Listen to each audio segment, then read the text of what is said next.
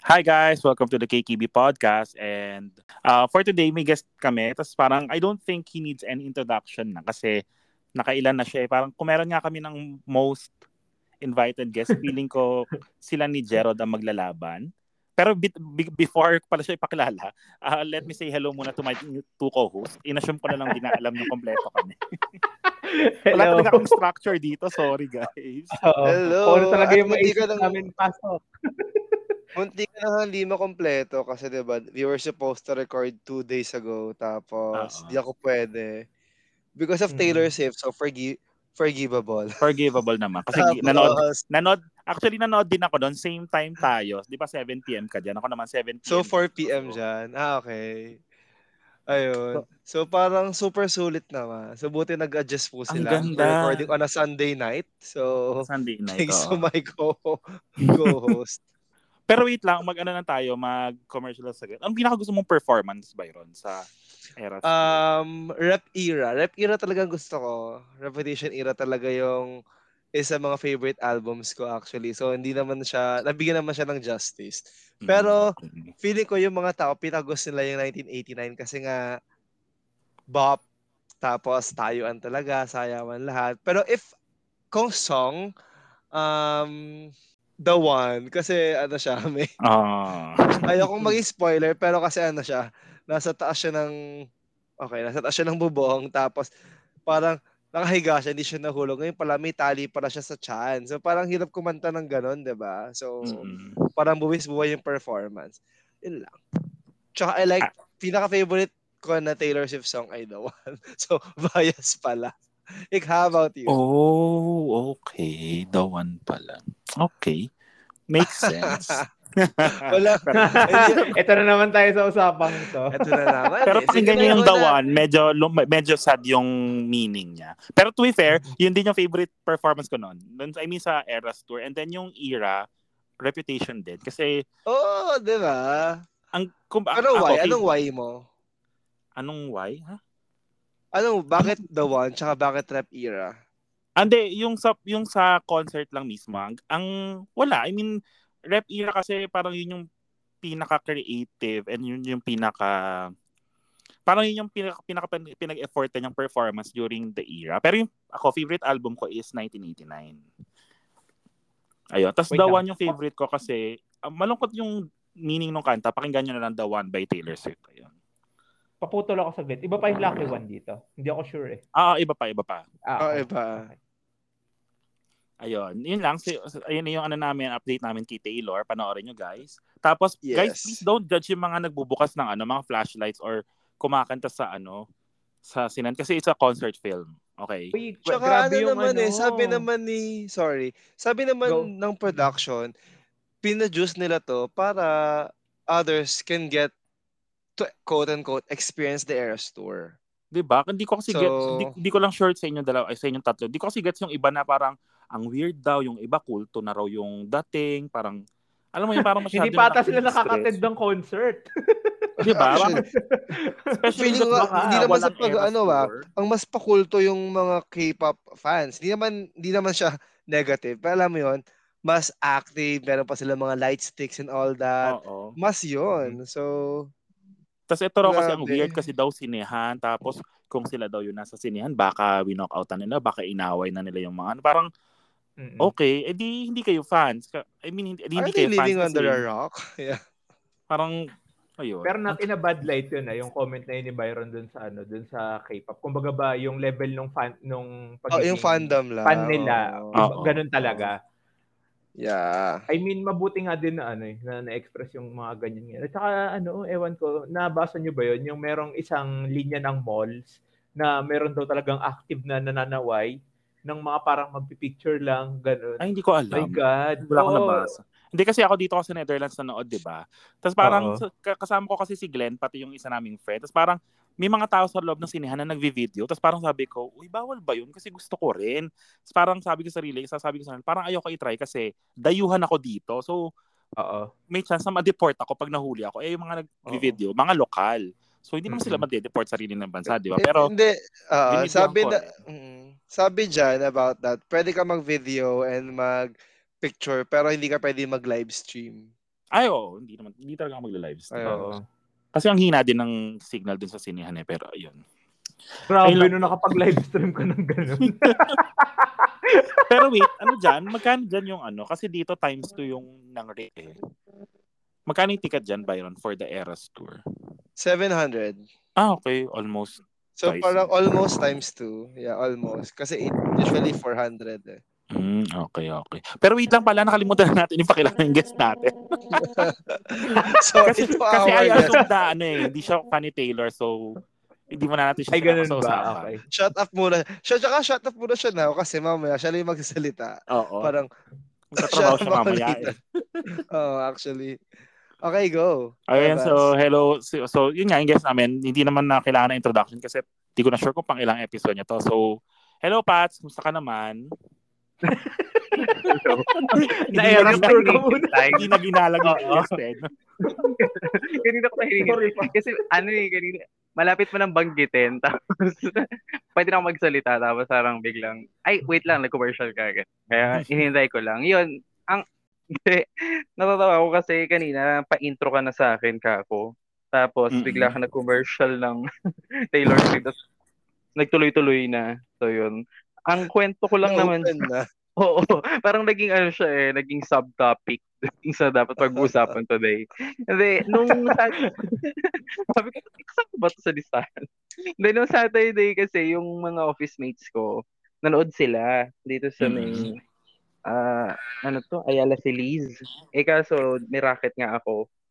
So, yun. Tsaka hindi nga naman ako, hindi din naman nga ako ah, fan, parang yun.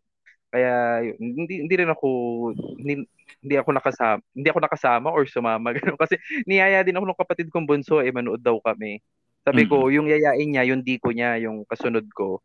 Kasi yun, Kasi fan ni Taylor. fan. Yun, yun lang naman. So kung na-enjoy nyo, good for you. So, Diba? anything new with you naman? Walang ganun. Pa- pa- Kailan ba yung last ko dito? Yung Kailan last, nga, wait lang.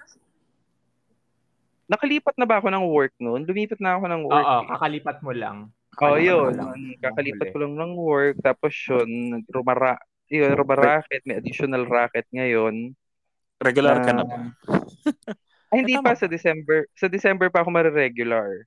Okay, ang tagal ko Sa na pala December nawala pa. dyan, sorry. Though, oo, nung ano kasi bago ka umalis, ala, nung niyayaya ako nung, nung isa nating friend, nasa Bataan ako eh. Ay, oo, naalala ko na kasi, di ba tinanong ko sa'yo kung kilala mo yung friend ko, kakalipat mo lang nun. Oo nga.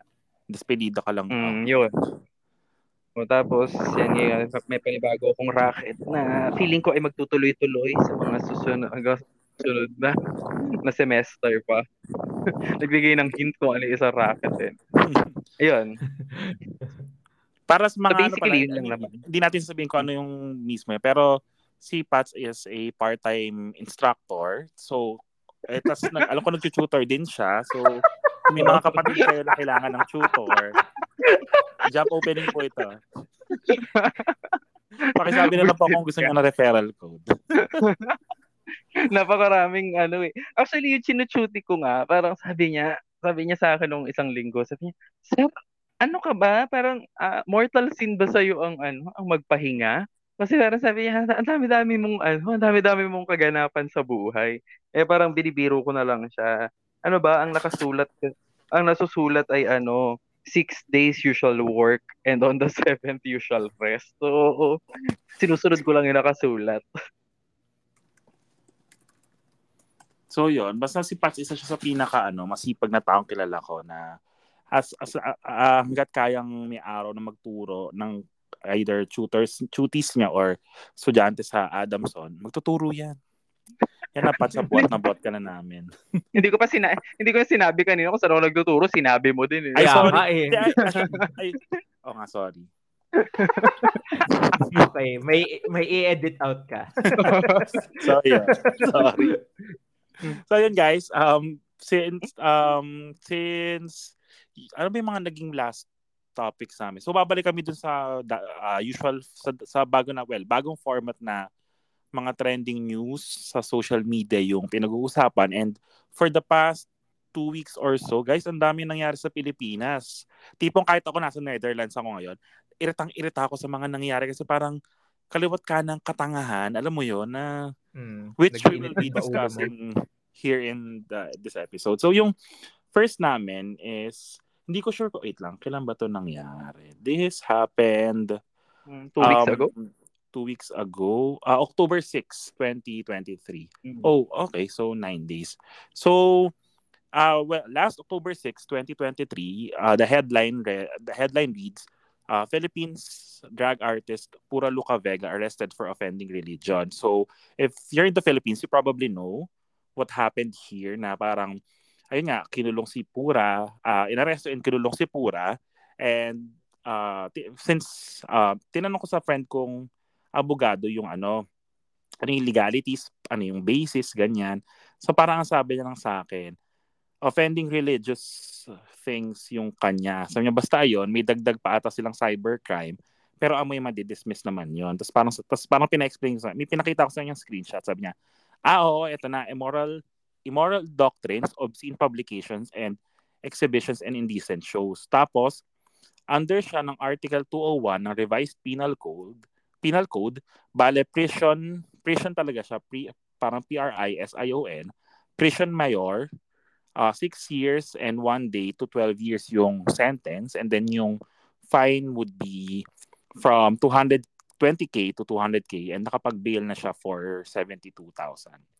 So yon parang, kaya siya nakakagalit kasi, I mean, ako, well, na-discuss naman na namin siya dito pala sa isa, sa isa namin previous episode. Kasi, pero, mas nakakagalit na umabot siya dito kahit hindi naman kailangan. Alam mo yon yung, yung, yung paulit-ulit namin sinasabi dito na ang dami-daming nangyayari sa Pilipinas, ang daming kailangan ayusin, pero nakakita sila ng distraction at si and sadly, unfortunately, si Pura yung nakita nakita nilang discussion, ay dis, uh, distraction para lang makalimutan yung confidential funds, yung data breach which we'll be discussing in a few moments. So kayo, anong initial reaction niyo nung ano na, nung uh, nung napabalita na na-aresto na siya and nung na-aresto na siya eventually? So sino gusto mauna? Ako, ako, I can go first.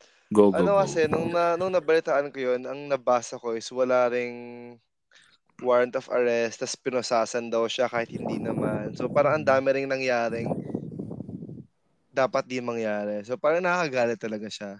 Tapos So, ang alam, tapos ah- ang nakita ko pa hindi pa naka-uniform yung Oo, yung- hindi pa- sila hindi ko kasi yun sure kung pwede or hindi eh. Wait, so wala yun- Ayun, eh, parang ayun, tapos yung only research siguro na nagawa ko ay may nabasa kasi ako na parang ano, bakit pa siya hinuli? Kasi ang sinasabi, may nabasa rin kasi ang sinasabi kasi hindi siya umattend sa mga hearings daw. hearing. Daw, yun nga. Sabi kasi nung nag-post or nung nagsulat ng article, parang bakit niya pa kasi ginalit yung mga bakit niya pa kasi ginalit? Parang tinrigger niya rin kasi parang okay, mainit na sa mata siya na yung napipinpoint na maging quote-unquote distraction. Pero mas ginalit niya pa kasi mag, mas nag-ado siya ng fuel to the fire. Pero sabi ko By not naman, attending. hindi- Oo, pero and by posting a lot of things, Mhm. di ba? Like, oh, ganyan. Sabi ko naman, regardless kung ginalit niya or not, yung parang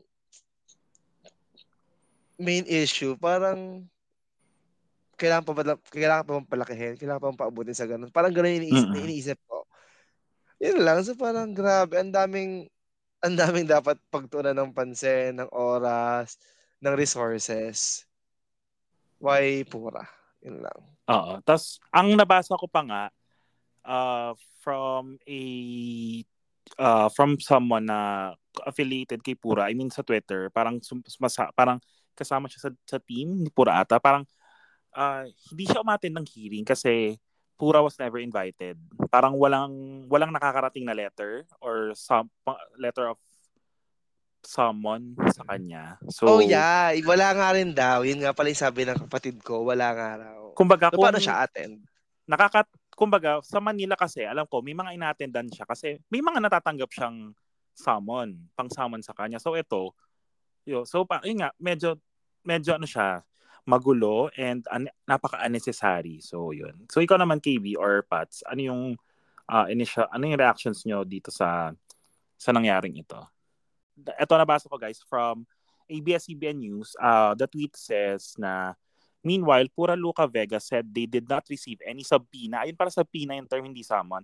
And did not receive any subpoena with regards to the cases filed in Manila and that the warrant of arrest surprised them. And sabi pa na hindi namin napuntahan yung cases na final sa Manila City Hall. Agad kaming pumunta to file sana ng motion to reopen and also to submit counter affidavits. So nagulat kami, may warrant na. So ayun. Yun pala yung part na na-skip or na Mm. bypass yung pag pag-issue ng subpoena, parang ganun. Ah, okay. Now I know. Thanks. Um, Okay. yan. medyo malinaw na rin nga siya ngayon. No? Kasi, oh, Well, pero, 'di ba, regardless, hindi pa rin siya due process yung nga sabi nga ni Pats. So parang may na-omit somewhere along the way. parang ang daming nangyari doon. Parang ang daming nangyari doon sa ano. eh. Parang, halimbawa yun, ah, tapos hinuli siya dahil doon sa anong, ano to, anong, ba, ano yun daw, batas ba yun sa... Revised Penal Code of... Oo, indecent, ano ba yun? Ay, ah, ano ba yun? Ta- ano yung pala sinasabi ko? Yung sa religious something, ano yun? Anong pangalan? Ah, wait. Ah, basahin ko yung mismo yung sinabi ng friend ko. Ah, wait lang, ah, wait lang. Mm. Article 201 ng Revised Penal Code, um, immoral in doctrine, obscene publication. Um, ayun. Yun, dun siya, Okay. dun siya napapaloob. So ikaw, Ah. Pats, which, since ikaw naman yung ano sa atin, may Hmm. religious ties, how do you, and wala ka naman nung episode na ni-release namin siya, how do you view it ba? With, some, with for someone na who is really, really in touch with his faith and his religion. Hindi kasi lagi namang lagi namang sinasabi natin ano eh parang you should hate the sin but love the sinner. Parang laging ganun. eh. So parang kahit ako personally yung yung act na ginawa niya yung act na ginawa niya na pinagsimulan ng lahat ng yan. Parang sa akin personally it's parang distasteful siya sa akin. Mm-mm. Pero hindi nun inaalis yung katotohanan na kailangan pa rin nating sumunod dun sa may meron pa rin siyang karapatang pangtao na hindi mo pwedeng alisin sa kanya. Oo. Basta mm, kailangan dumaan tayo doon, 'di ba? Parang yun yung ano ko eh, yun yung- mali, mali yung kasi kung nangyari sa kanya, ang point doon, kung nangyari sa kanya, parang gano, gano tayo nakakasigurado na hindi rin siya mangyayari sa atin bukas. Oo. Diba? Parang tanggalin mo yung yung tanggalin natin yung religious aspect muna, yung mga na, nasaktan nasaktan dahil dun sa sa act na ginawa niya, 'di ba? Pero yung yung pagpapakita ng gobyerno ng ano to ng kapangyarihan niya na parang may mali dun sa kwento, 'di ba? Parang yun yung naka, mas nakakatakot tignan.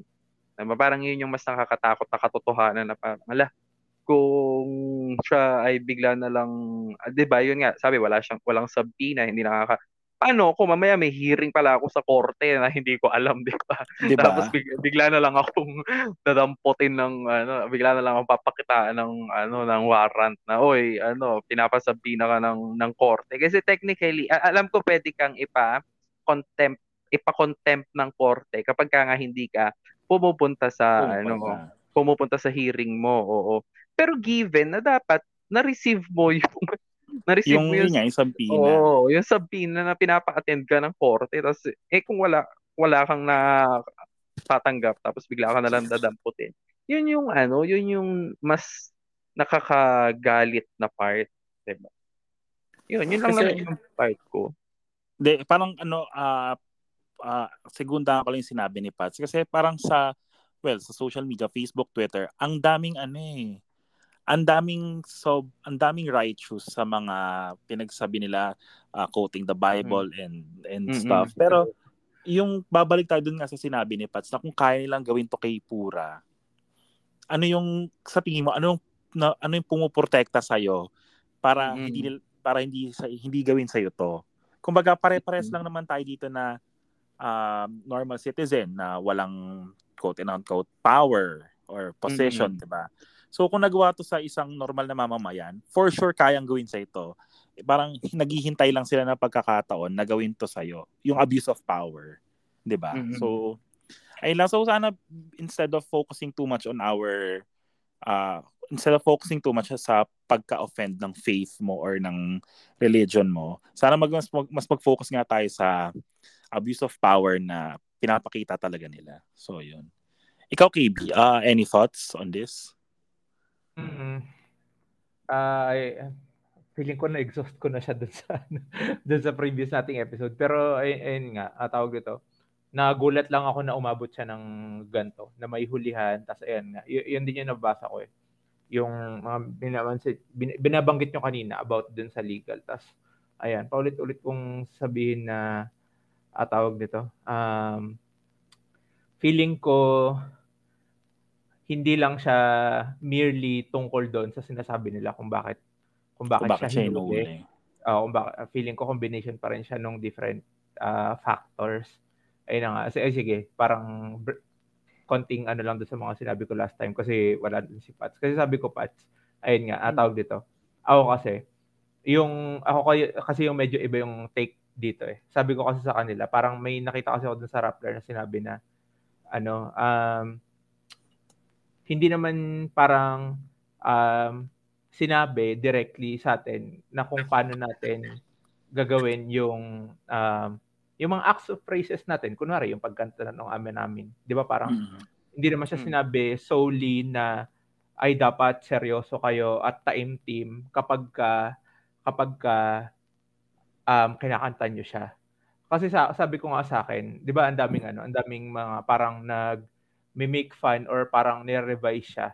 Tapos tapos parang napaisip nga ako, sabi ko pa, pa, paano 'yun? Paano yung sa parte ko na na-appreciate ko yung kung, kung paano siya mas dinelivered this way kaysa dun sa nakaga, nakagawian natin. So, sa parteng yon uh, may na may na may na offend ba ako nagiging makasalanan ba ako parang parang ganoon yung take ko doon kung oo maraming gumagawa ng mga ganyang acts hindi lang Oo. siya hindi lang siya di ba so ano anong ano anong ginagawa natin at tawag dito against dun sa mga taong din yun di ba kaya ako sinasabi pa ulit-ulit na ayun nga feeling ko bad timing and too many factors kaya pinag alam mo yun, diin, diniin maigi tong issue na to. Oo. Ayun. Ay, Pat, sorry, balik lang Hmm. tayo sa'yo. Eh, may Oh. anything bang nakalagay sa Bible on how the uh, Lord's Prayer should be, you know, performed or should be done? Hindi naman. Ah, na- ano, ano to, parang... Eto guys, ah, wait lang. ah. Sorry, sorry. For context, si Pats dati siyang Ito seminarista. na naman So, tayo eh. he knows what he is saying. Naman okay? tayo sa mga introduction na yun eh. Hindi, ang ina ang inaano ko dyan, kasi meron din naman kasing point yung, halimbawa, yung mga na-offend. Ah, sinabi ko naman kanina, di ba, ako personally, yung act ay, yung act actually, yung, Distasteful. yung kabuuan ng act, distasteful siya sa akin. Ah, The song, parang yung, yung remix ng song, okay pa siya sa akin, 'di ba? Pero ang yung iba kasi ang ang ikinaka-offend nila is ah pinortray si Jesus Christ as pa, par- ano to parang nadamay si Jesus Christ dun sa sa drag act. Yun yung dun sila mas nagagalit. Hindi dun hindi lang dun sa kanta. ah, parang parang ano na lang eh, icing na lang yung kanta eh. Diba? Parang Oo. uh ganun yung nangyari. But pero yung yung nature ng act, 'di ba? Or yung yung yung 'di ba parang yung itsura ni ni Pura na halimbawa pinortray niya si Jesus, si Jesus na ang haba ng eyelashes, parang yung iba yun Mhm. yung tapos yung ambience yung ambience is nagpa-party yung mga tao. Nakita naman natin dun sa video, di ba? Sa Na video. nagiinuman, na nagiinuman, di ba? Eh, alam naman natin na, di ba, parang ah, yung mga religious quote-unquote na tao, talagang meron naman silang sense of the sacred, 'di ba? Parang y- y- yung, yung Oo. sense of the sacred, parang yun yung dapat hindi mo siya kaya nga siya sacred, 'di ba? Parang naka ano siya, naka-reserve siya sa isang banal na ano na gawain. Pero yung yung ang hindi ko kasi maintindihan naman din dito sa mga quote unquote Christian no? na bumabatikos, 'di ba? Parang dun sa kanta ha, kung yun yung question nyo kasi kanina is about dun sa kanta. Ah, mer meron bang prescription sa Bible na dapat ganito or ganyan? Ah, Oo. wala. No, parang walang walang rule na dapat kapag kumanta ng ah, actually the yung, yung lyrics mismo nung nung Our Father, yung ama namin. Remember si si Jesus ay ano to, 'di ba? Parang nabuhay siya sa sa ano to sa mundo ng mga Hudyo. Isa siyang Oo. Hudyo, 'di ba? So malamang sa malamang ang language na ginamit, hindi naman naging English nandito siya. Malamang ang ginamit niya is Aramaic. Mm-mm. Meron ako na ano no nabasa na nung kasi yung Our Father nung tinuro ni Jesus yan sa mga alagad. Kasi sabi ng mga alagad kay Jesus, Lord, turuan mo kami magdasal. Kasi si, si Juan Bautista tinuruan niya yung mga alagad niya magdasal. So kami turuan mo kaming magdasal. And then tinuruan tinuro ni Jesus yung Lord's Prayer. Tapos parang hindi, hindi ko alam, hindi ako Bible scholar, pero yun yatang part na yon, no, yung yung mismong part ng Our Father. Ang ginamit na na language doon ay yung uh, ano to, yung common language nila. Halimbawa tayo, 'di ba meron tayong formal na Filipino tapos meron tayong uh, spoken Filipino. Ito, itong ginagamit natin ngayon sa pag-uusap. Ito yung spoken Filipino. So, ibig sabihin, mm-hmm. si Jesus, nung tinuro niya yung Our Father, gantong language yung ginagamit niya. Hindi siya nagsasalita nung parang formal na Pilipino na parang naririnig lang natin kapag ka nagsosona ang presidente ng Pilipinas. Hindi ganon. Hindi ganong level lang language yung ginamit niya. Kasi nga, parang pinapakita ni Jesus dun is yung intimacy natin kay Lord. Parang gano'n. Na para pwede mo siyang kausapin kung paano yung language mo. So parang gano'n yung yung language ng Our Father dun sa original text kung titignan mo. Mm-hmm. So ano yung point? so ang point, 'di ba? Parang yung kanta, kung kung yung kanta regardless sa uh, style, 'di ba? hindi ko sinasabing yung style na yun ay pwedeng gamitin sa misa kasi yon merong nilabas yung Rome na, na guidelines kung ano lang yung pwedeng gamitin sa, mi, sa misa, 'di ba? Or sa liturgy. Pero kung yung kanta, 'di ba, ay nagte-trigger sa iyo para ano to, para hanapin si Lord at para maging mas mabuting tao ka, 'di ba? Regardless dun sa style niya. Why not, 'di ba? Kung mas nagiging banal ka dun sa kanta, Uh-oh. why not? 'di ba? Parang 'yun yung point. So pe- kaya parang naiintindihan ko yung both sides nung nung kwento. Ang nai- naiinis lang din ako minsan, no, dagdag ko lang dun sa sinabi mo. Nga, ang dami nang nag ano sa ang dami nang umano diyan sa social media, 'di ba? Parang ang dami ng mga naging theologian, ang dami naman naging liturgies, ang dami ng uh, kung ano-anong nangyari. Ah, parang, oh, sige, at parang yung iba tinawag na blasphemy yung ginagawa ni ni Pura. Parang, is it blasphemous? Maybe yes, maybe no, I do not know, 'di ba? Kung kung blasphemous yung act. Pero kasi ang point, 'di ba? Kung mabalik tayo dun sa paghuli kay Pura. Eh, hindi lang naman blasphemy ang kasalanan sa Diyos, 'di ba? Parang yung kapag nagbulag-bulagan ka dun sa pangangailangan ng mga inaapi, kasalanan din 'yan. Diba? So parang yun, katulad nung kay kay Pura, 'di ba? Nangyari sa kanya, 'di ba? Na parang uh, yung yung hindi makatwirang paggamit ng kapangyarihan, kapangyarihan. O, laban sa kanya. Kasi, at ikaw bilang Kristiyano ay nagbulag-bulagan dyan. Kasalanan din yan. Mm-mm. Yun lang, yun lang yung masasabi ko. Kumbaga, Pats, to be, to be honest, yung hmm. 'di ba dami ko nga nababasa na ano na mm-hmm. mga ano diyan mga about sa religion. Hindi ako naniniwala hangga't hindi sa yung gagaling o hangga't hindi kita tinatanong. yung pangyari sa Biblia na ano to blasphemous ganyan ganyan. So parang inisip ko, ako inisip ko parang matagal naman ako sa ano sa Catholic school nung elementary. Parang wala namang ganun. Na, parang wala namang sinabi or what. Mm-hmm. Kumbaga um yung sinabi ni Pats na wala namang specific way except ko sa simbahan kasi nga may guidelines and all. Mm-hmm. Kumbaga mm-hmm. sa mga parties or sa mga uh, special gatherings natin sa kanya-kanya nating mga circles or sa pa- family. Nasa atin naman na kung paano natin siya i-interpret, 'di ba? So, 'yun. Parang ang point ko rin, meron well, pura kasi is part of the LGBT community. And also meron ding may sikat din na ano eh, na straight guy, yung mahaba yung buhok, yung parang puro kaldag. Parang pinoportray niya si Jesus na kumakaldag-kaldag and nag uh, parang mm-hmm. basically he does the same things na Pura also does. Pero siya, wala siyang hindi niya nakukuha yung backlash mm-hmm. na nakukuha ni Pura. So, gets na mm-hmm. natin kung anong angle yung pinanggagalingan nun. So, yun. Uh, inabot na kami ng almost 30 minutes dito kay Pura. Pero kasi ano siya eh, it's a discussion that needs to be oo it's a it's a discussion that needs to be talked about continuously kasi nga sobrang grabe yung abuse of power na nangyayari so yon moving forward dun sa next topic na. Saka, sorry, can I just, ano, I go. can I Go, go, just go. say one more?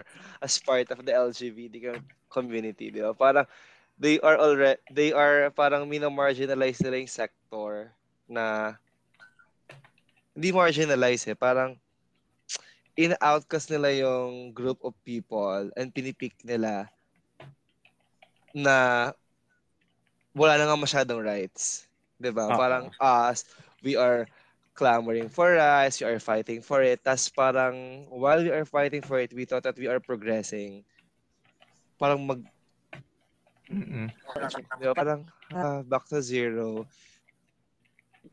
Parang ba? Parang bakit naman ganon? Yun lang naman sa akin. It's really sad. Ayun. So, ayun. So, yun na. Moving, moving forward to, na, to the next topic. Ito, personally, hindi man ako naapektuhan nito kasi una sa lahat, nasa Netherlands ako. And pangalawa, if nasa Pilipinas naman ako, hindi pa rin kasi sa QC ito nangyari. So, last October 5, um, nabali, lumabas sa balita na a- the Commonwealth Avenue in Quezon City was stopped for a few minutes to give way to a VIP or to a very important person.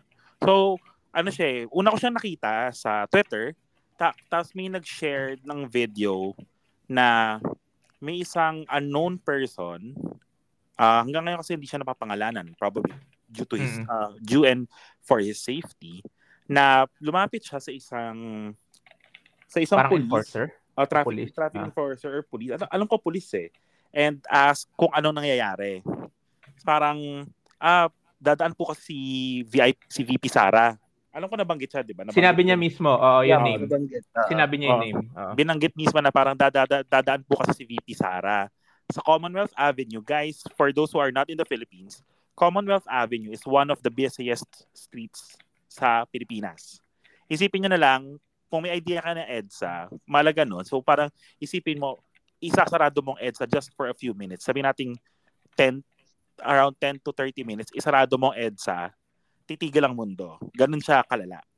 Mm-mm. Tapos, ano pa yung maganda pa yung mga naging turn of, I mean, hindi maganda. I mean, mag- magugulat ka lang sa turn of events ng ano eh, itong nangyari na yung yung nag-video, 'di ba lumapit siya doon sa police, and then what he did na sobrang kinatuwa ko is lumapit siya sa mga motorista, sa mga ano yung mga na- yung mga kasama rin ng ano, kasamang standstill. Tapos parang, traffic. parang oh, pinasara daw yung ano, yung o pinasara daw yung kasada dahil dadaan yung VP sana natin. Di ba napaka VIP, hindi niya alam na nakakaabala siya, yada, yada, yada, yada, yada. Parang to probably inform them na most likely binoto nyo to and hinahassle niya tayo by alam mo yun, by inconveniencing us. Oo. Kasi, kasi ano siya eh, um, kung, kung malala na yung traffic, traffic sa Pilipinas, isipin mo, yung traffic kasi, ano siya eh, may flow pa rin naman, ge- gets, di ba? Pero ito kasi pinatigil talaga. So you can just imagine, yung, yung, ang daming taong na hassle, yung, yung oras na nasayang dun sa pag sa stoppage na yon tapos kinagabihan alam ko kinagabihan um it was stated in the news na tinanggal sa pwesto yung police or yung traffic Mhm. enforcer he was relieved relieved of his position. Parang going back sa nangyari kay Pura may abuse of power na naman nangyari. Parang bakit? Back I mean ano yung basis kung bakit niyo siya ni niyo siya tinanggal sa position niya? Pero um, another update was uh, was just around last week si Mayor Joy she posted sa social media account niya na parang she wants the cop to be reinstated again. Kasi 'di ba? I mean, ang unfair, Yes. ang unfair din naman Mm-mm. kasi talaga sa kanya na natanggal siya sa pwesto. Na parang si sumunod lang naman siya sa ano eh, sumunod lang naman siya sa inutos sa kanya. And then guys, up to now, wala pa rin nakakaalam kung sino yung VIP na yan. Kung si VP Sara nga ba siya or ano or some other VIP na we probably don't know. Pero ano siya eh, um, if you're an internet sleuth like me, may mga kumakalat online na nagpapatunay na, na si VP Sara nga siya. May mga may mga vid, may mga post na parang si VP Sara pumunta pumunta sa ganto para makipagkita kay ganto on the same day na nangyari Oo. yung stoppage. yun. so probably probably probably or probably not yun na yun. So kayo, anong opinion niyo dito sa sa, sa dito sa nangyaring to? Gaano siya ka-hassle? Na-imagine nyo ba or nandun ba kayo? Sana nandun kayo para alam niyo, may lived experience ng hassle. um, sige, mauna ako dito. Inong tinignan ko kasi yung video, parang nasa intersection sa, siya somewhere eh. Feeling ko dun sa may tandang Sora to banda. Tingnan mo, lang. intersection pa. Byron, ikaw yung taga QC. Nung tinignan mo yung vid, ako feeling ko bandang bandang dun sa may Oo, tandang doon. Sora. Ikaw, May ano- anong parang under siya ng parang bababa siya sa may parang Yun yung may paakyat pababa eh. bridge. ba? Oo, oo. Oo, yun. So sige, So, yeah. bigyan bigyan ko pa ng ano, ng more context yung Commonwealth para sa ano, para sa inyo. Yung Commonwealth, if I'm not mistaken, 9 or 10 lanes siya, guys. Northbound and southbound. At some point, nagmo-merge yun parang into mga 5 ba?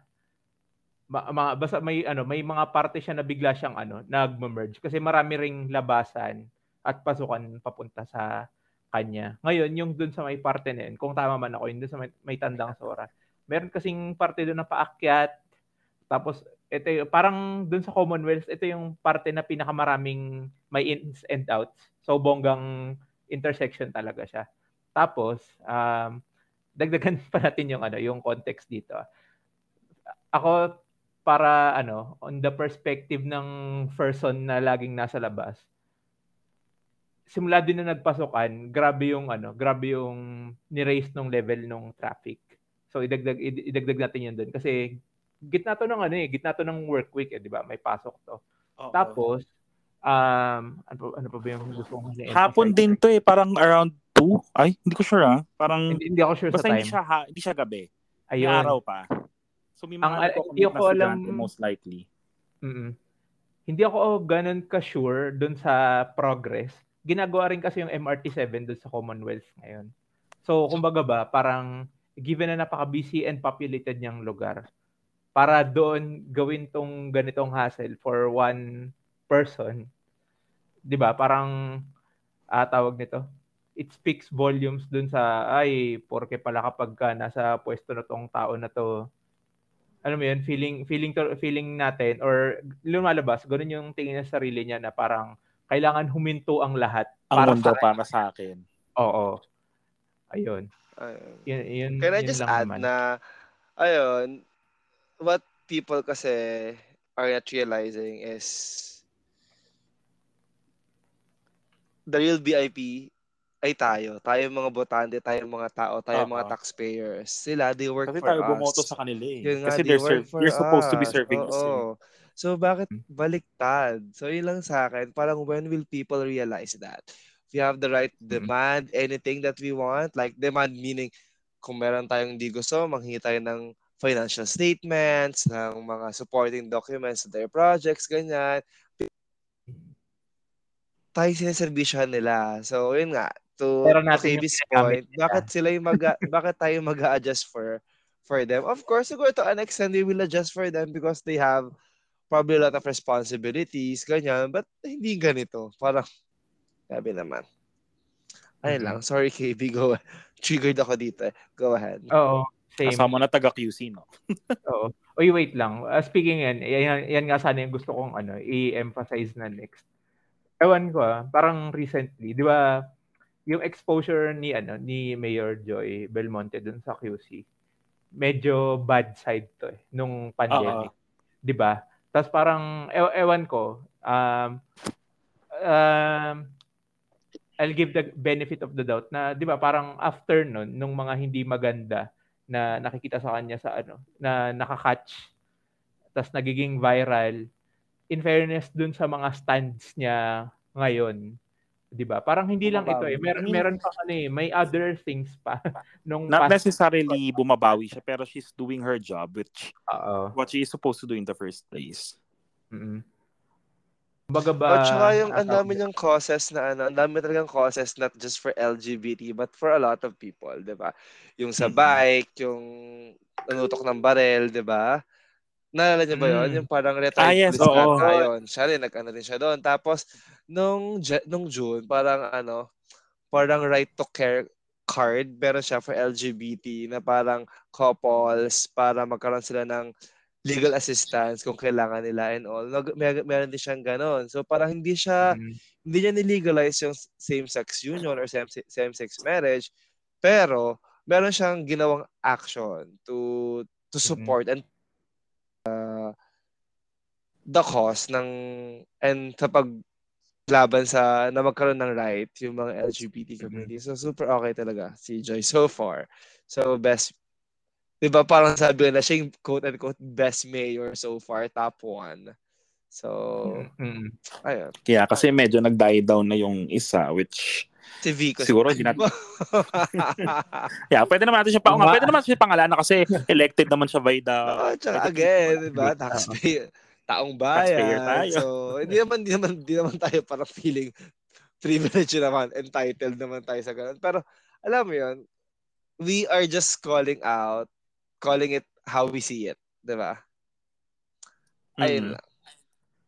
Sorry, Ayun. KB, napaputol ka ako. May point ka Okay lang. about it. Hindi, okay naman na. Ah, okay na ako dun. Ah. Ako, sige, I can Pat? go next. Ay, go, go. Ay, Sige, sige, sige, sige. Byron, Last na si Pat. Ayun nga, someone from the area, parang grabe. Hindi ko, ima- hindi ko ma-imagine. Actually, as someone who commutes twice, at least twice a week, ha? Kasi twice ako nag-office. Parang, di ba tayo, yung commute natin, alam natin yung oras. Parang, oh, it will take me 60 minutes. It, it will take me 90 minutes. Kat pag pinastop yun ng 10 minutes, ang daming madederail.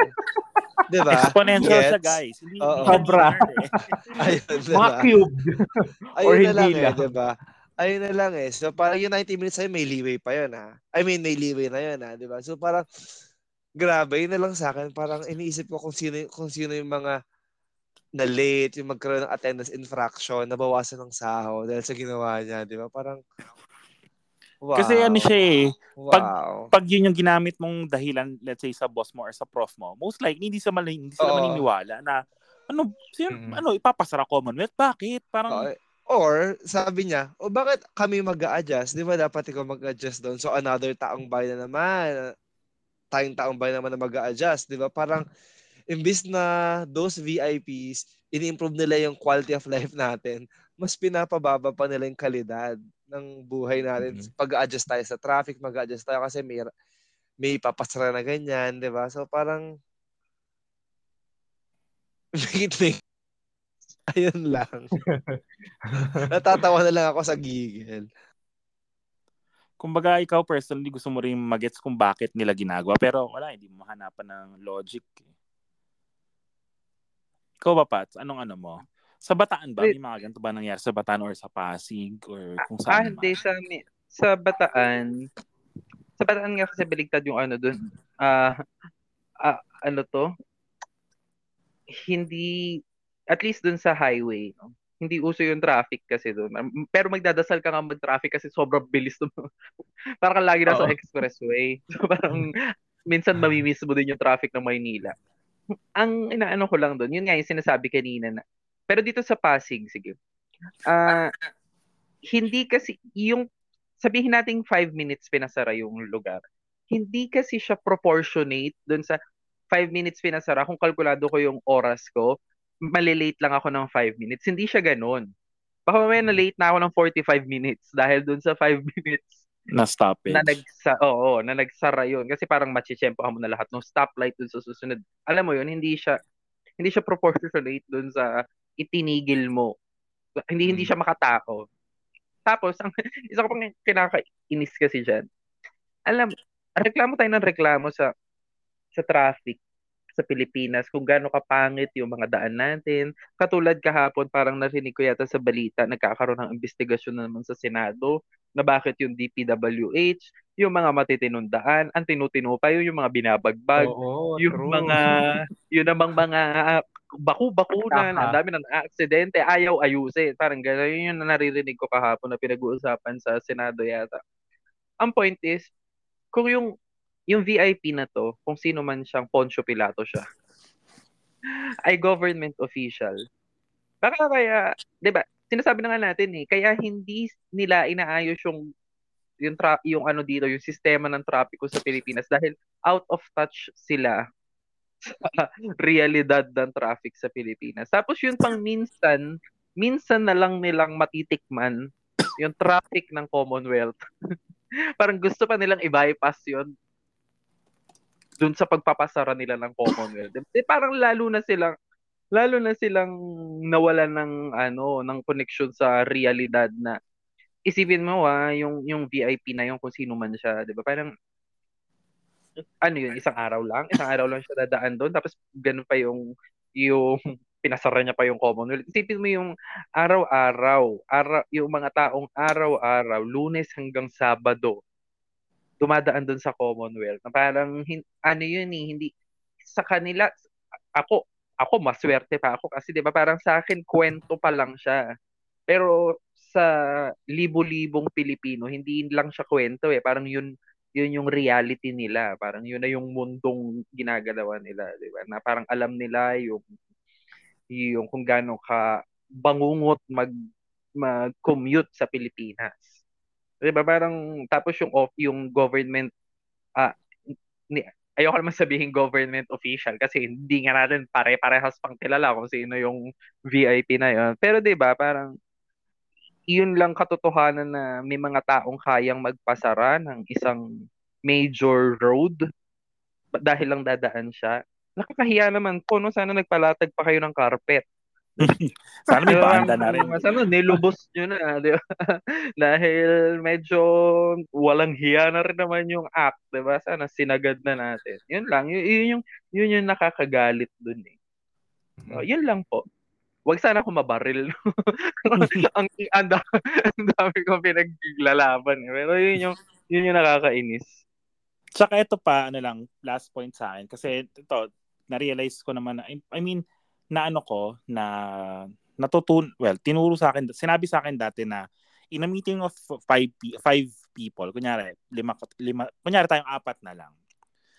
Meeting natin, sabi natin is one, uh, 12 noon. Pero ako, nalate ako ng 10 minutes. I, uh, iisipin ko, 10 minutes ko lang yung nasayang ko. Pero in reality, 10 minutes ng bawat taong mas nauna mm-hmm. sa'yo, yung nasayang. So, in totality, 30 minutes talaga yung nasayang na oras dahil lang nalita ko. Oh, What, yeah. That's a good point. Kumbaga, isipin na lang natin ng yung mga nasa Commonwealth nung panahon na yun. Let's say, sabihin natin 5 minutes. Sige, maniwala tayo kunyari na 5 minutes lang yung hassle. Pero kung kung 100 people yung, well, most likely, sige, sabihin natin 200 people yung nandun sa area, dun sa stoppage, sila yung naapektuhan. That's 1,000 minutes kagad collectively. So, ganun, ganun yung oras na nasayang dahil lang sa VIP na to. So, kumbaga, ano eh, dun sa 1,000 minutes, ang dami nang nangyari dapat. Well, most likely naman, ma- may stuck pa rin sila sa traffic. Pero, pero, pero at least yon alam pero hindi excuse yun, di ba? Oo. di ba? Parang, mm-hmm. hindi ko sure ko sa inyo, sa timeline nyo ba, may nagde-defend ba nito? Sa timeline ko kasi wala eh. Wala, wala rin akong Uy, wait lang. Sa akin, in fairness ha, dun sa side na yon ever since, wala akong nakikitang nagde-defend. oh, good. Kahit si ano? So, ay, hindi ko nakikita. hindi ko nakikita. Parang hindi ko siya nakikitang nagde-defend. Magaling ba mag-Dota? Magaling ba mag-defend? Ayun. Ayun nga, parang ano siya eh kumbaga, hindi natin ito magagamitan ng perspective or ng good vibes, good vibes lang eh. Kasi, ang daming na-hassle eh, Diyos ko. So, yon if, kasa, if may listener man kami na kasama na, na nandun sa Commonwealth ng mga panahon yon message ka sa amin and then ikwento mo kung ga- ikwento mo sa amin yung hassle na naramdaman mo. Okay? Maghihintay kami. Eto guys, third topic. Well, ano eh, ang balak namin apat kasi ang dami talaga nangyari. So dito na tayo sa third topic. Kasi ano siya eh, uh, most likely, the working class na na mga listeners namin, alam niyo tong nangyari na yung uh, database or website ng PhilHealth was hacked, 'di ba? And parang uh, ang daming personal information na nando sa system nila which yun nga was hacked. And then uh, they were given an ultimatum, ultimatum, ultimatum na bigyan ng pera yung hackers or else mapapublicize or or babagsak yung system totally ganon. And PhilHealth uh, didn't give in, did not give in. So ayun yung yun yung medyo gist na nangyari. Tapos ito yung nakaka-stress na balita. October 7 siya, so uh, eight days before, I mean, uh, on this day of the recording, na NBI uh, NBI advises PhilHealth members who may be affected by the data leak to update or change their credentials to protect their information from scammers. Tapos, these informations may be used by cyber criminals in creating fictitious e-wallet accounts, online bank accounts, social media or messaging accounts, etc. to facilitate fraudulent transactions. Tapos, uh, NBI Cybercrime Division Chief Jeremy Lotok further warns that the, uploaded, that the uploaded PhilHealth data may contain malicious payloads which could further infect computer systems and cause additional harm to the victims. Likewise, downloading the stolen stolen stolen data without any authority may have legal impl- implications under the Data Privacy Act, yada, Act, mm. yada, yada, yada. So most likely, kayo mga listeners namin, gets nyo na rin naman kung ano nangyari dito. Kumbaga, magfo-focus lang kami dun sa ano, dun sa advice ng PhilHealth na magbago ng credentials. Parang, ang ang alam ko lang na nandun yung ang alam ko lang credentials ko na nandun is yung address, phone number, pati email ko. Well, pati yung pangalan ko. So, doon sa mga nandun, ano sa tingin ng PhilHealth ang madaling palitan? phone number, hindi kasi i-register mo ulit yan. Yes. Address, bakit ako magpapalit ang address ko? Lilipat ka. Lilipat ako? Pangalan ko, papalitan ko? birthday ko, papalitan ko. Paano? Parang, mm-hmm. ano ba, ginagawa nyo na naman ba kaming tanga? Tapos parang ito guys, medyo conspiracy theory lang din to. Ah, na recently may bago na namang website na na-hack.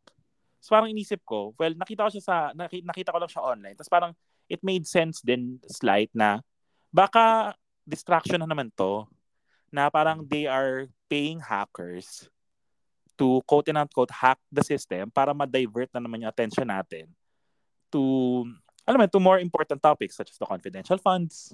Alam mo yun, na, kasi may, medyo mainit pa siya ngayon eh. Though, ano naman na, uh, tinanggalan na ng confidential funds yung office nung, nung, ng, well, office ng VP. Ba't nga ba natin siya isa-sensor? So, feeling ko lang, may paparating na namang ano, may paparating na namang major topic or major issue na probably pagtatakpan nito mga hackers na to.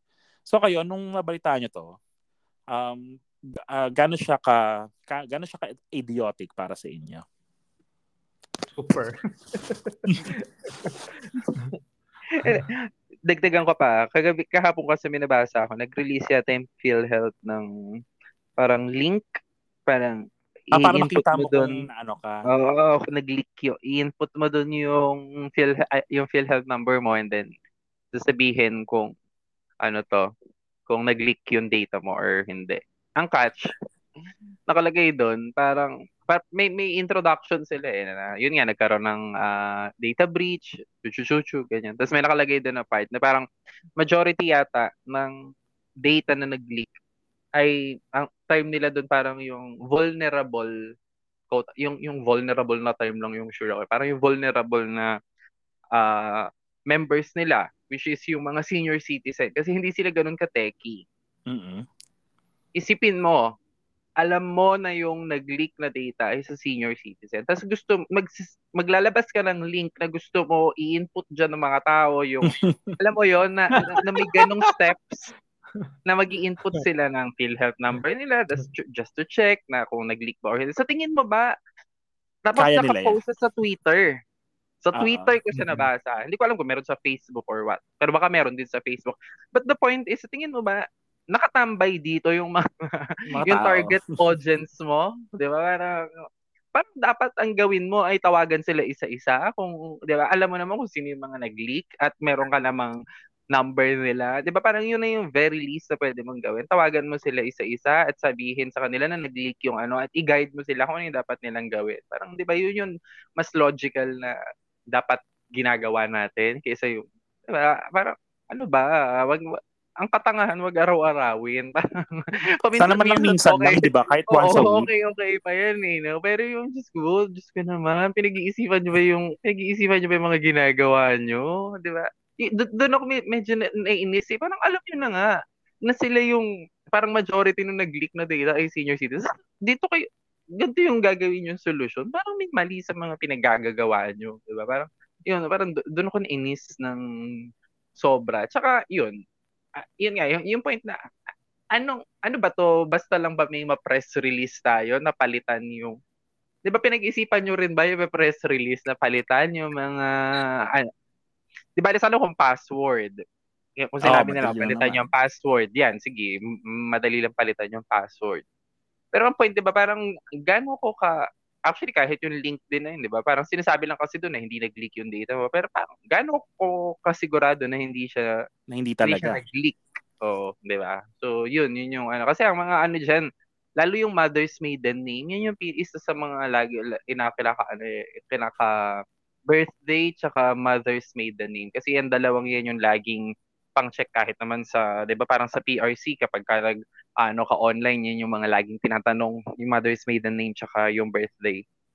So yun, yun yung medyo hindi ko alam kung ah uh, ano to ah uh, ano ba sino ba yung nag-iisip at ilang tao ba ang nag-iisip para, dito sa sa issue na to, 'di ba? Para ba, bakit ba, bakit ganito yung bakit band-aid solution na naman yung yung ginagawa natin? So yun, y- yun lang yung rant ko para diyan sa PhilHealth na yan. Okay, Wala na nga, hindi naman. Sige, sorry, Pats. Hindi, hindi, ang point ko lang, parang hindi na nga kayo makatulong sa ano, sa kunwari ma-hospital ako, parang kamusta na yung maitutulong ng PhilHealth, 'di ba? Parang ang konti-konti na nga tapos ganyan pa yung mangyayari. Oo, Diyos ko. Mm. Ako yun nga, like, nga, I was waiting for someone to say it, na parang a band-aid solution na siya. Una, parang, okay, data na hack, na hingi ng pera. Parang hindi ba to wake up call, not just to PhilHealth, but also to other government agencies or to our ano ba? Ano bang agency yung dapat security? Hmm. Diba? Na parang yun, dapat yata. ano, oh, the ICT na dapat wake up call na parang ah papaitingin namin yung ano, yung security ng data natin kasi parang ito nga government site na nga na-hack pa, 'di ba? Parang wala bang ganong act man lang, 'di ba, from them or from anyone else? That's one. That's number two, parang okay, nahack na, tapos papalitan mo, tapos mahack ulit kasi hindi mo pa ina-address yung root cause. Di ba, gets? Parang if we are to change mm-hmm. the information, hindi pa naman secure yung website kasi wala pa naman sila na-release, di ba? Although they they plan to secure our data. So, pag nagpalit ka, so, I mean, sige, kung meron magpapalit, so may possibility na naman siyang mahack, di ba? Parang ganon. Eh, isip parang, uh, ano, yung ba talaga dapat? Parang, why are we not pa, why are we not addressing the root cause of the issue? Ay lang, sa akin, parang hindi talaga ata nila Herbosa, planong i-address yung issue. Anong name? Sorry? Herbosa. Ah, Herbosa. Ayun, so, yeah, si, si Aguirre or Veguer? Si Aguirre, ah, hindi, alam ko, kay Corona yun eh. Yung pinagalitan ah, okay. ni Miriam Defensor. Mm-hmm. Wait, ah, yeah. Kasi pare-pare silang walang silbi kaya hindi ko sila maalala. ang nakakatawa lang doon sa ano, yung doon sa binanggit kanina. Biruin mo ah, nagkaroon pa sila ng time na mag-release ng ganong link na verification Oo, na ano ka. At hindi mo na lang dinedicate yung time dun sa paglulutas ng problema. Ano anong itutulong niyan, yung verification link na yan. O sabihin o, na parang natin thank na, you. Ano, thank you, nahaka ko. sabihin na natin at the time na nag-check ka hindi ka pa na ano, hindi ka pa affected mag, mag ano ba, yung tao ba magkakaroon ng ano, magde-dedicate ng second time around para i-check. Ay hala, nung pangalawang check ko na na hack na pala. Wala na. O ano. so ano. eh, yun yung mga ano, yun yung mga statements na ano, na parang um, kulang na lang itan, is, isagot pabalik sa kanila na so what? Every time, di ba? Ayun. Actually, alam ko as of today, pati yung website ng House of Representatives na hack eh. Oh. Uh, kaninang umaga lang ata siya. Oh, so yun nga, yun nga ata yung nabasa ko din bago tayo nag-record na yung sabi ko kanina na baka baka ano nang to, plot or ploy para i-distract na naman tayo sa kung ano mang nangyayari. Kasi parang sunod-sunod, alam mo yon na mm-hmm.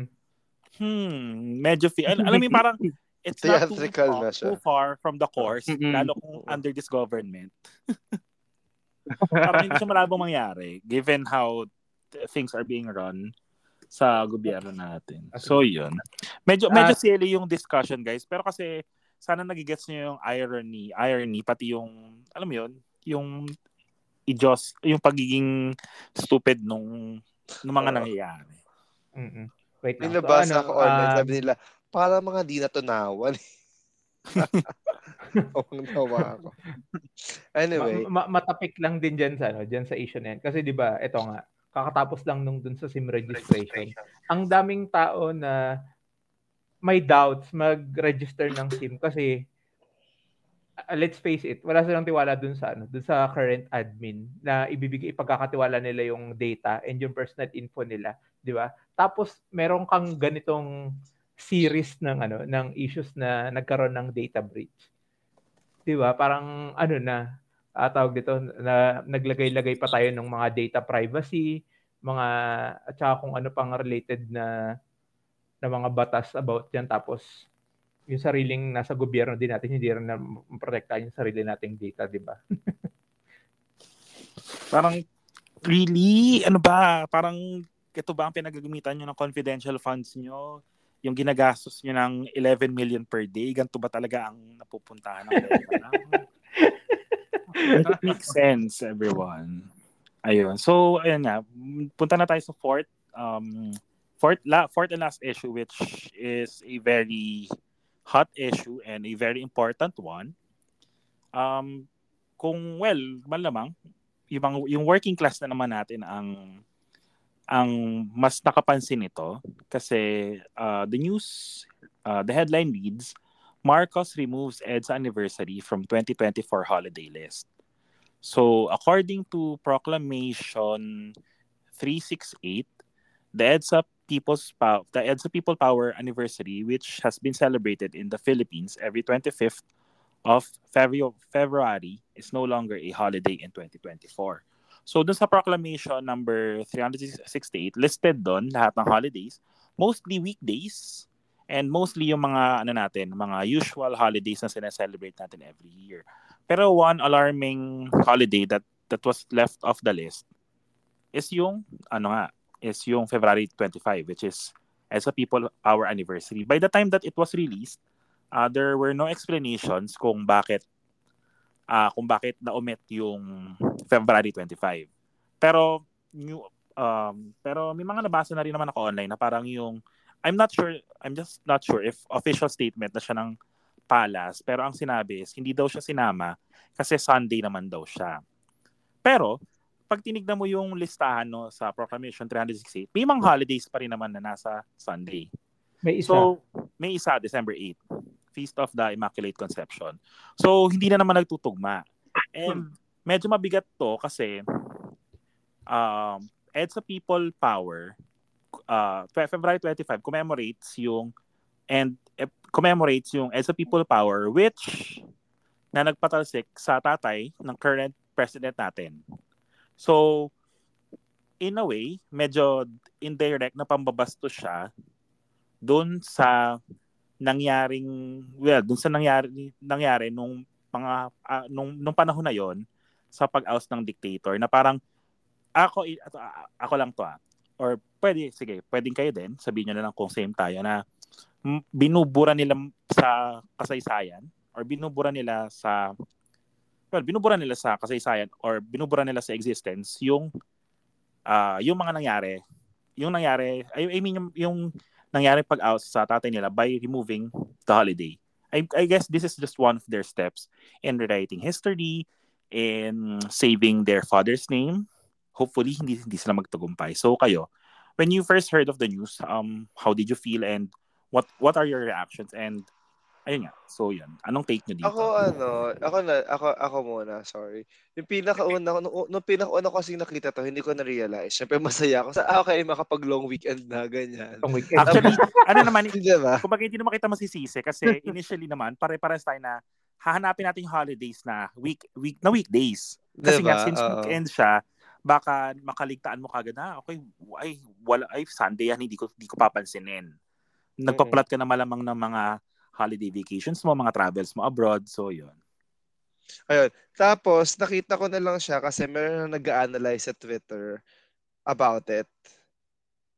Tapos, hindi ko pa to nare- nare-research thoroughly. Hindi ko nagawa assignment ko, sorry. Pero ang sabi niya kasi, yung 25 kasi, ano siya, special, lagi lang siyang dinedeclare as special holiday ng current gov, ng, cur- ng current president. So wala Mm. siya sa law na it's a holiday. Dapat i-celebrate. Wala siya na dapat i-celebrate. So baka yun, naging prerogative ng current president natin na hindi siya i-declare special holiday. Mm-mm. So, kaya, syempre, galit ako kasi parang, okay, hindi nakakommemorate. Pero kasi, pag inisip mo, okay, prerogative naman pala ng president yon So, wala tayong magagawa doon. It's, it's a walang magagawa for me. Gets mo? Okay, gets ko, baka step siya para makalimutan at i-write yung history. Pero again, yung, kasi ang topic dito is yung sa holiday lang. Hindi nga kasi siya sa Oo. law. Wala ka nga kasi siya sa law na dapat holiday siya. So, lagi lang siya nire-declare via proclamation or EO. Ganyan. This time, pinili na hindi i-declare. So, parang yun nga, parang it's a case of wala tayong magagawa doon kasi di siya holiday. Pero may magagawa tayo as a nation. Alam mo yun? Oo. Ayun lang yung Commemor- thoughts ko up, commemorating to commemorate it or to do something about it, to ignite something. Ayun lang, nabasa ko rin sa same post na parang nakasad no kasi our constitution talaga is really soft on Marcoses. Kasi Mm. kung talagang gusto nating isolidify yun, sana ginawa natin siyang law, sana mas marami pang amendments dun sa constitution about it, about martial law, about history. Kaya lang hindi Para na. tuluyan na silang napaalis Oo. tapos hindi na sila nakabalik. yun nga eh, it, it might also be a lapse on judgment and act ng mga dating nakaupo na parang, oh, bakit hindi nagawa yung assignment na to? Mm-mm. Gets? Ngayon, nakabalik na sila, mas mahirap na siyang gawin. Mm-mm. Ayun lang, what are your thoughts about it? Kumbaga, And ayun, I might sorry, be wrong balikan ah. I might be wrong na baka hindi siya, baka naman nasa law siya, baka tinanggal. Pero based na nabasa ko kasi parang lawyer yung nagsulat. Wala raw talaga. Tanongin ko na lang din sa lawyer friend ko. Tapos balikan namin kayo next episode, guys. Oh. Sige, go ahead. You were saying yun- something, Cuevas. Ay, Hindi, ayun nga. Na parang Fe- February 25 was the historic day na we were successfully able to oust a dictator out of office. And if you connect things na sa, yun nga, since, I mean, set aside natin yung walang legalities. Ah, kasi kung titignan mo lang yung connection na siya, tatay niya yon and he's currently the one in in the in power. So, alam mo yun, may, ako for me, again, for me, may ulterior motive talaga yung bawat galaw nila. So, yun. Yun yung naging interpretation ko about doon. So, Oo, kayo, oo, KD, meron. Ay- Ah, Sorry, last na. Parang ayoko naman mag-sound na to. Parang a-apologize. Hindi. Parang naging objective lang ako to the to the topic na parang wa- wala kasi talaga. Pero syempre, pag papaganahin ko yung gigil ko, nila, parang buong episode naman, gigil na ako. I mean, all of us, I think. Parang nakakainis talaga na parang feeling ko ito is isang nga to sa mga steps para i-revise yung history, di ba? Isa to sa mga steps para, okay, hindi napansin ng tao kasi Sunday. Next year, baka hindi na ulit napansin. Ganun. Parang, sure naman, may motibo.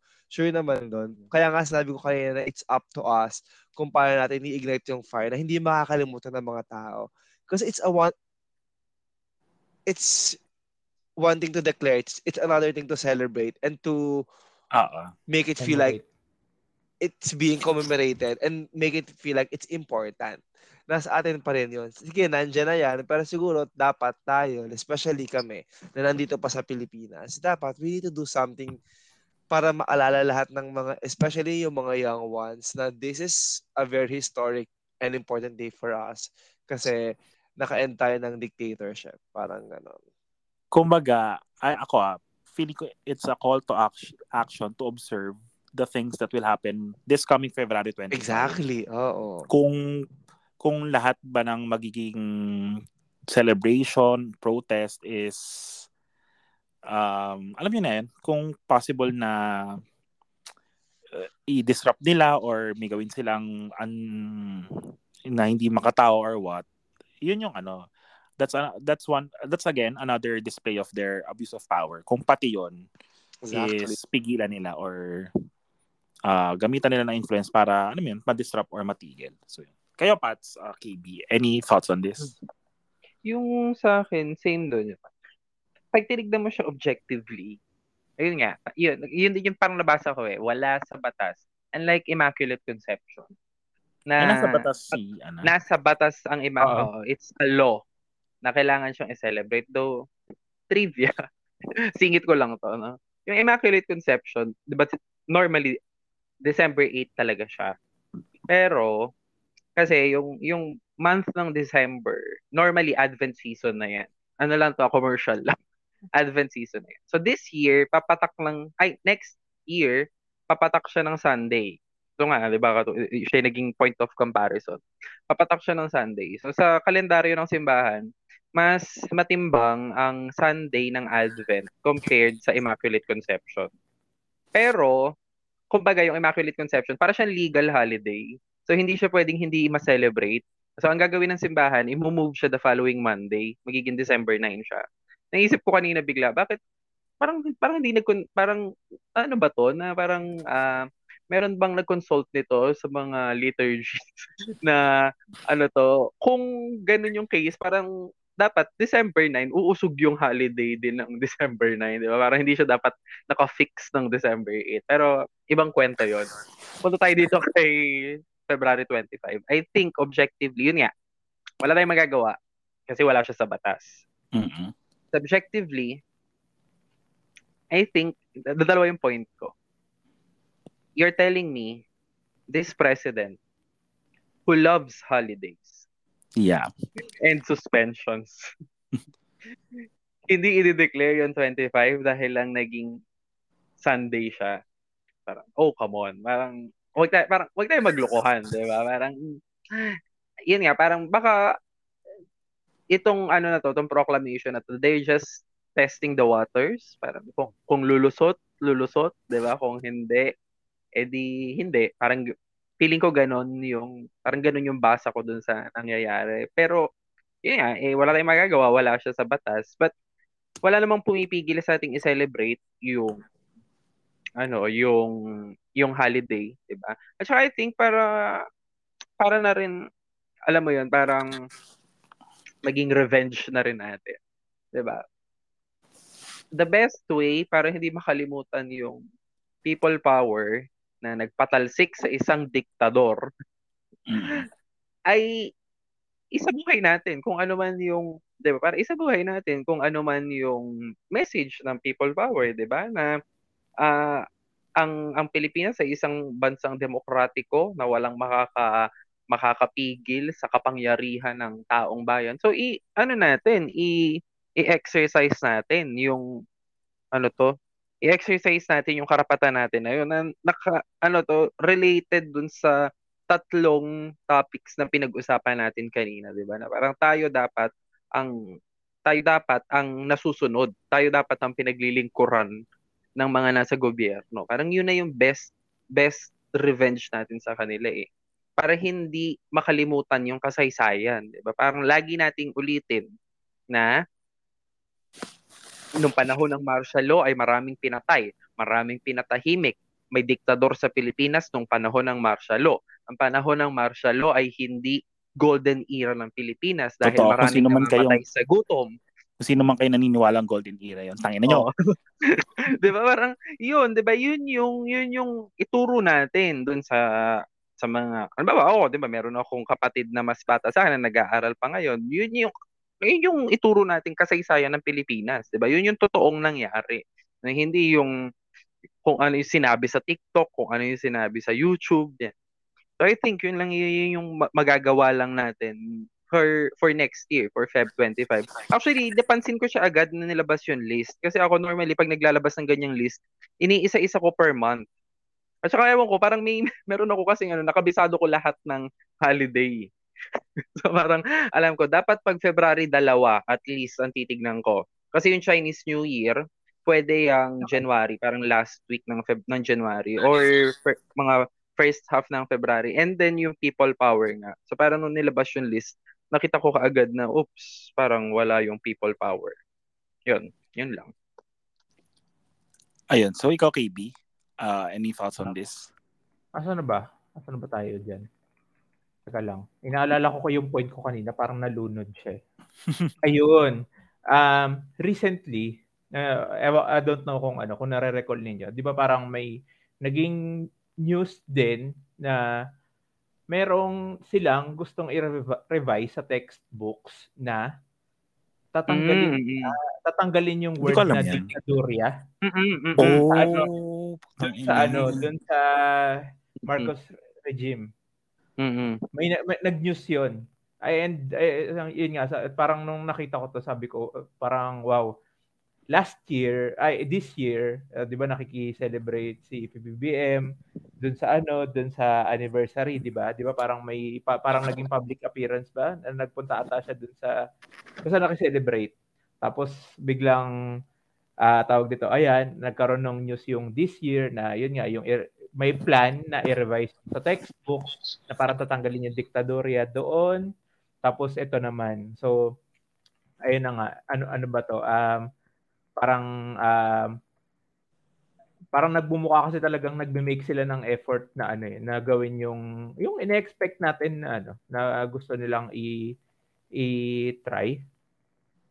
Yung pinag-uusapan natin. So, ayun. Um, tawag dito. Nagmimingle lang naman sa utak ko yung ano, yung mga thoughts na yan. I mean, yan yung uh, things that come into mind pag nababanggit tong ano, tong mga issues na to ngayon. Um, hindi ko siya masyadong na-research, sorry. Pero ayun, um, I think ma makikita nyo yan sa ano, sa mga news outlets, yung ano, news na yun. Medyo recent lang yun, parang ah, kung hindi yun last month, last two months, mga ganun lang siya. Ako sorry hindi ko nabalitaan kasi most likely hindi siya umabot. Well, since nandito nasa ibang bansa nga ako. TV sa ko siya nakita ko- eh. Hindi ako sure kung ano, hindi ako sure kung nakita ko siya sa internet. Pero sigurado ako nakita ko siya sa, eh. Ah, sa balita ko siya narinig. Mm, okay. Kasi nanonood ng balita yung aking parents. balita, ano, balita lovers sila. Ayun. Mm, okay, okay. Pero yun nga guys. So, ay, thank you, thank you KB sa point. As a, ah, sa opinion mo. Uh, as as the, uh, as all of us has have said here na nawala man yung um, essence niya as a holiday, sana hindi mawala yung essence niya as the day. Gets na as that specific day, sana hindi mawala yung eh, yung kine, kine, kine, kino-commemorate natin, yung sineselebrate natin. Hit nahirapan ako doon, ah. Kino-com, kino, Wow, wow, wow. so ayun guys, um, just like how we celebrate every important milestone sa buhay natin, hopefully, hopefully as Filipinos don't remember, uh, don't forget what February 25 stands for. So yun. Parang Ah, ano lang yun eh. Parang ano to, dagdag ko lang. Parang Pasko lang yan eh. Bakit? Pag December 25 lang ba dapat nagbibigayan at nagmamahalan? Diba? Hindi naman. Dapat buong taon. So, yung Mm-mm. Feb 25, dapat ganun din. Diba? Hindi lang tayo dapat makabayan pagka June 12, pagka ano pa, ah, yung last Monday ng August, pag all, ano to, National Heroes Day, hindi lang tayo dapat dyan makabayan. Diba? or hindi lang dapat tayo mag-eating pag April 9. Oo, hindi, hindi, di ba? Hindi, hindi lang siya ganun eh. Di ba? Dapat buong taon. Di ba? Yun yung message nun. Kumaga, guys, sana pagpatuloy lang natin ang paglaban sa dis, pati misinformation kasi magkaibang bagay yon pero gets naman natin na isa yon sa motibo or gustong gawin ng gobyerno to. Sana patuloy lang tayong lumaban and yun, any last words from the three of you? Ako yun, Ikaw- last, I Ay, go, mean, last na. I mean, probably last words ko na rin. Yung make noise, lumaban lang. Alam, especially na parang sobrang hirap lumaban. Parang may, nakita ka pa bang liwanag? Wala na. Pero tignan nyo naman yun sa confidential funds, di ba? Parang nagbunga Mm. naman yung pag-ingay, paglaban natin doon. Kasi Yes. parang nawalan ng confidential funds yung mga hindi naman talaga nakapag-justify. So, ayun, tuloy-tuloy lang. Mahirap um, Mahirap pero pag-asa, pero meron, meron yan. Kasi parang, again, parang baka hindi pa talaga rin tayo ready sa change. Baka parang, the situation, meron pa tayong dapat matutunan. Ang pangit ng ways, kung ganito yung ways, pero baka meron pa tayong dapat matutunan as a nation. ba? Probably that. Ayun, gusto ko lang echo na parang, since about government naman tong topic and yung mga nangyayari, parang tayo yung VIP always remember that. So we have rights, meron tayong karapatan mag-demand, meron tayong karapatan mag-ingay, meron tayong karapatan lumaban. So parang, yeah, let's do that. Always remember that. Ayun lang. Tapos siguro it last na, there is always power in numbers, just like EDSA, di ba? So kapag kung feel mo ikaw nag-iingay, parang okay, educate other, and then tapos pag kayo, lumabang kayo sabay-sabay, di ba? Ang dami naman eh. Feeling ko naman yung social media natin, echo, echo chamber natin siya. So it, it's not so hard to to to find ano like-minded individual. So yun, sabay-sabay lang tayo sa pagtindig. Ayun lang, who wants to go next? KB? Iba. Ay, wala. Feeling ko naman, ano, nasabi ko na lahat ng, ano, ng gusto kong sabihin. Saka, yung mga thoughts. And wala lang, funny lang na hindi hindi na naman natin intention pero uh, in a way naging related yung mga topics actually actually no Wala lang. Side note ko lang. Ikaw, uh, Pat, any last words? Sa akin, ano, huwag tayong masanay sa, na, na lagi tayo nagtitiis. so, hindi, hindi siya ganoon. Hindi, hindi siya yung norm. Hindi mm-hmm. yung pagtitiis yung norm. Hindi tayo yung, yeah, hindi, hindi tayo yung mag-adjust hindi tayo dapat hindi tayo tayo yung dapat pinaglilingkuran. Tayo yung dapat nagdidikta sa gobyerno. Hindi tayo yung dapat dinidiktahan ng gobyerno kung ano yung dapat at hindi natin dapat ginagawa. Na dapat legal pa rin naman yung mga hindi ko sinabing gawin niyo yung gusto niyo gawin. Ang sinasabi ko lang, 'di ba? Parang dapat hindi yeah, wag tayong kasi yung feeling ko na ingrained na sa atin yun eh na um, yeah, magtiis lang, magtiis lang. Yun, pag, yun di ba, meron tayong ano, pag may tiyaga, may nilaya, ha, puro tayo tiyaga, tiyaga, tiyaga, ganyan. Pero, minsan, di ba, hindi, hindi ko alam kung ano na rito eh, yung culture ng ano natin, ng telenovela na ang mga bida ay laging api-apihan. Diba? Hindi siya ganoon sa totoong buhay. No? Kailangan nating kailangan nating lumaban at kahit sa kahit sa natin tignan eh, kahit sa sa kasaysayan or kahit sa, sa yung mga religious, 'di ba? uh, yung mga bayani at mga banal, dumadating sila sa panahon na pinakamadilim at saka pinakamahirap. Di ba? Parang ga- ganun siya. So, kung nandun Parang tayo mas maganda yan, Pats, kung English, na-realize. Ah, wow! Parang English. Mas, mas makabayan kasi kapag ka, ano, eh, mas makabayan kapag ka Filipino. Eh, no? Parang doon sila dumarating, no? Kapag ka pinakamadilim yung, yung gabi, doon, sa yun nga, 'di ba? Sabi nung kanta, 'di ba? Kung kailan pinakamadilim ang gabi, doon pinaka nagniningning ang mga tala. So ganun din yung mga bayani. I love it. yung... I love it. I love it. Sabi pa yun, di ba? Ganun, ganun din yung mga bayani at saka yung mga banal. No? Kung kailan parang wala ng pag-asa, doon sila dumarating. So, yun. So, maging bayani at banal tayong lahat. And wag wow. ma- guys, huwag tayong mapagod, please. I mean, yes. okay lang mapagod pero wag tumigil. Yun pala okay yun. magpahinga. Yes. Pat talaga yung kasama nung sinabi mo yun eh. Samantalang sinabihan siya kanina na ano, saan nagpapahinga ka pa ba?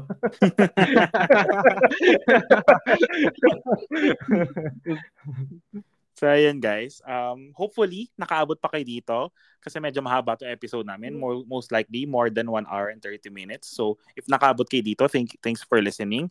Um, hopefully, naging, ano siya, naging uh, healthy discussion siya and hopefully, sana may natutunan kayo a thing or, uh, a thing or two.